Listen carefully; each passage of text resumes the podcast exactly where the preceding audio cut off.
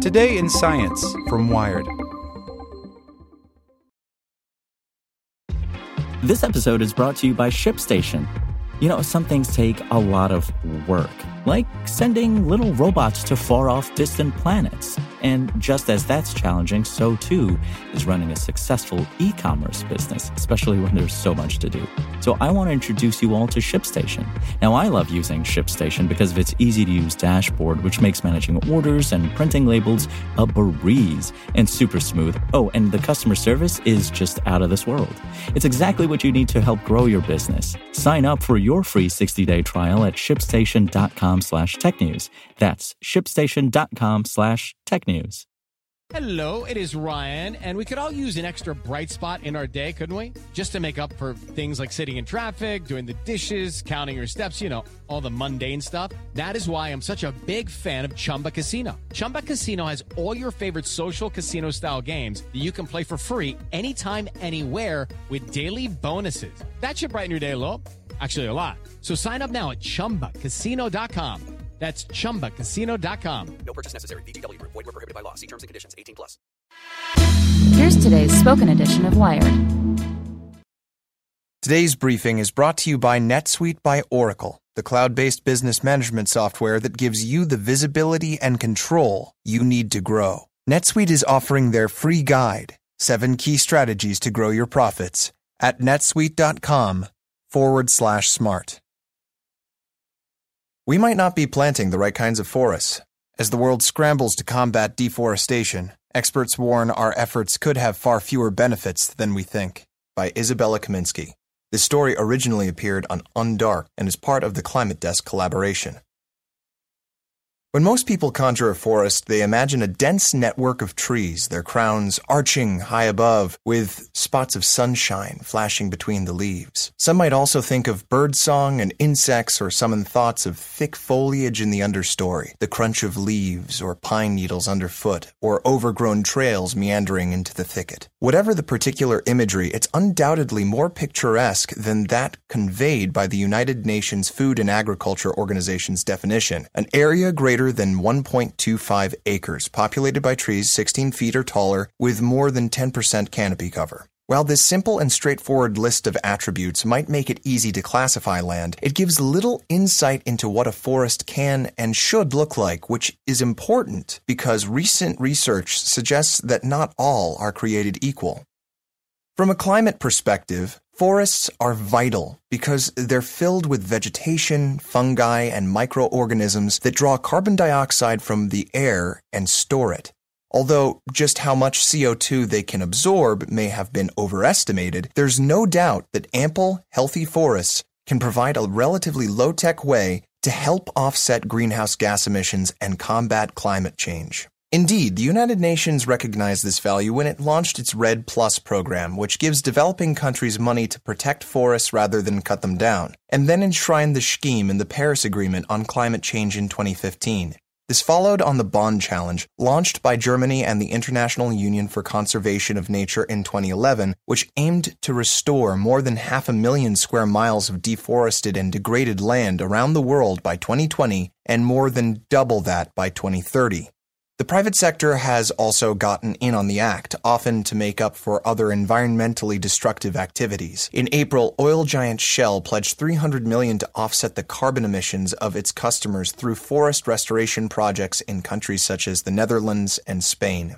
The problem? Some experts are concerned that these initiatives rely on such an anemic definition of what constitutes a forest that they will ultimately generate far fewer benefits than advocates imagine. In a commentary published in Nature in April, Simon Lewis, a professor of global change science at University College London, Charlotte Wheeler, a forest researcher at the University of Edinburgh, and their co-authors noted that almost half the area pledged under the Bonn Challenge is actually planned plantations that nurture single tree types, usually for timber or food crops. While this may increase the global tally of forested areas around the world, the researchers suggest that such plantations will do little to meet the initiative's environmental goals. Although these can support local economies, plantations are much poorer at storing carbon than our natural forests, which develop with little or no disturbance from humans, they wrote. The regular harvesting and clearing of plantations releases stored CO2 back into the atmosphere every 10 to 20 years. By contrast, natural forests continue to sequester carbon for many decades. And it's not just about carbon. Healthy, mature forests support a broad variety of life forms, giving and taking nutrients, habitat, and shade. They catch, store, and filter water. They improve air quality by removing pollutants, and their impacts extend outside their borders. A functioning forest prevents land from being degraded and keeps it productive, can reduce the risk of flooding on lower lying ground, and provides a source of timber, food, medicine, and jobs for people.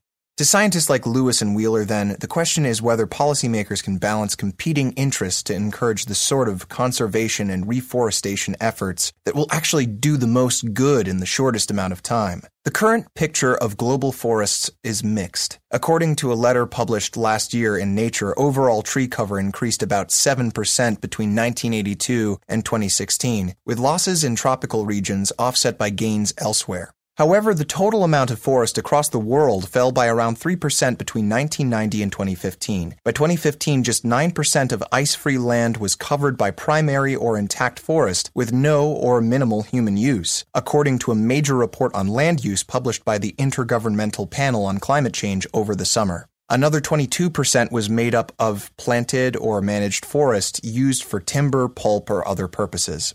The IPCC stressed that deforestation, particularly in the tropics, is a major source of carbon emissions and concluded that this must be stopped to keep the world from warming more than 1.5 degrees Celsius. At the same time, the report argued that a substantial amount of reforestation, bringing back forests on land where they used to be, and afforestation, planting individual trees or new woodland in places where they haven't traditionally been, will be needed. Getting the right mix will be key, according to experts who stress that reforestation and afforestation efforts should not supplant work to protect existing forests. Although trees suck up carbon more rapidly in their early years, Lewis and Wheeler note that mature, natural forests are 40 times better than plantations at storing carbon and six times better than agroforestry, where crops and useful trees are grown together. This is important because tree planting attempts can have unintended consequences. A study of four developing countries that switched from net deforestation to net reforestation between 1961 and 2007 found that most ended up importing more wood and agricultural products from abroad, potentially leading to forest loss or degradation elsewhere. In China, ambitious national afforestation plans have succeeded in vastly increasing the number of trees, but native forests have effectively been displaced by tree plantations, according to research published in the journal Biological Conservation, and the addition of non-native species could have long-term impacts on the nation's water resources. Number one priority is to protect what we have, says Marie Noelle Keijzer, co-founder and CEO of the Belgium-based not-for-profit WeForest. The number two priority is to restore. The trees take 10 years to become significant and then 30 years to really have absorbed all the carbon they can absorb, so you don't want to compare a new tree with an existing tree or an existing forest with all the biodiversity and everything there. Nor should reforestation divert attention from the restoration of less glamorous habitats, such as grassland, wetland, peatland, and bog. Experts say the authors of an article on nature based climate solutions published in June in Nature Climate Change warned that uncontrolled afforestation could threaten some of this treeless terrain, which they found particularly troubling given that the original habitat can often provide greater and more resilient carbon storage benefits as well as taking into account how these schemes are implemented. Experts argue that reforestation efforts might be best targeted at particular areas of the world. Trees grow and take up carbon more quickly near the equator, for example, where it is warm and humid, and land is relatively cheap and available. A study published earlier this year in Science Advances found that more than 3.3 million square miles of lost tropical rainforest across Africa, Southeast Asia, and the Americas could be restored. Keijzer calls tropical reforestation the low hanging fruit for two reasons. First, because you create economic values for countries that need it most, so it's an opportunity to lift millions of people out of extreme poverty. Secondly, she points out that if you wanted to plant a tree in Belgium, for example, you would probably spend more than 10 euros per tree, if not 15. But in tropical regions, you can plant it for half a dollar.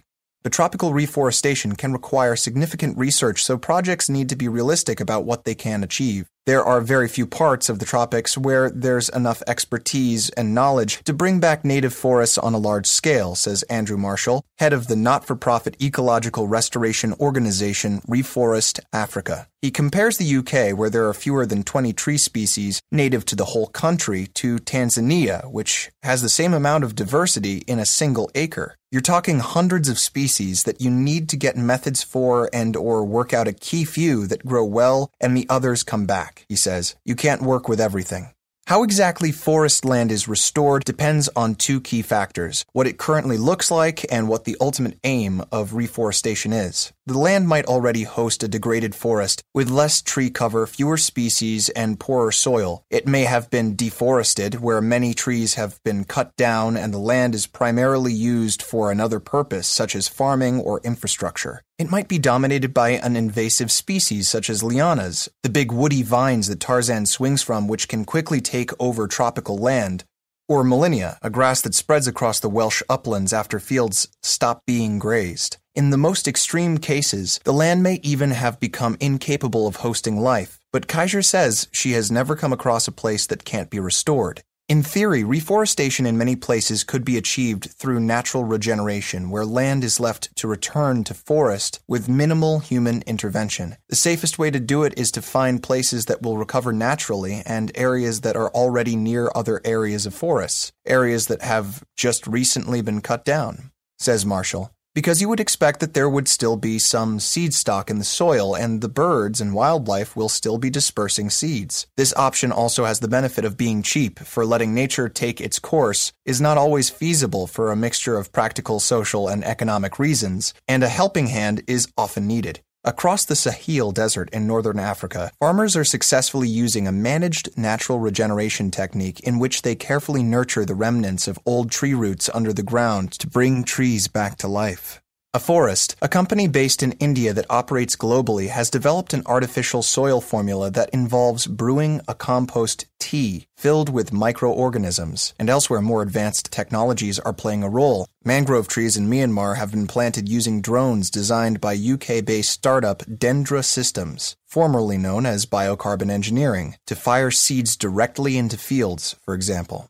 Afforest founder Shubhendu Sharma sees value in this diversity of approaches. There are 100 ways to bring back a lost forest, he says. Like religion, there is one God and different paths to reach that. Experts agree that the ultimate aim should be to make the forest sustainable in the long term, which means weighing global, national, and local interests. Marshall stresses that reforestation must be done in collaboration with those directly affected. After all, there was usually a human reason why the forest was cut down or degraded in the first place. If people need to feed their families, that's massively more important than whether a monkey in a tree is not going to have a place to sleep at night, he says. At the local level, Keijzer says, simply planting trees is not enough. The forest economy should be designed to benefit residents. This might mean building woodlots for local use, planting exotic species that grow faster and are worth more money alongside native ones, or creating nature reserves with associated tourism jobs. With a sustainable local economy, Keijzer says people will be less likely to cut down all the trees in order to simply make ends meet.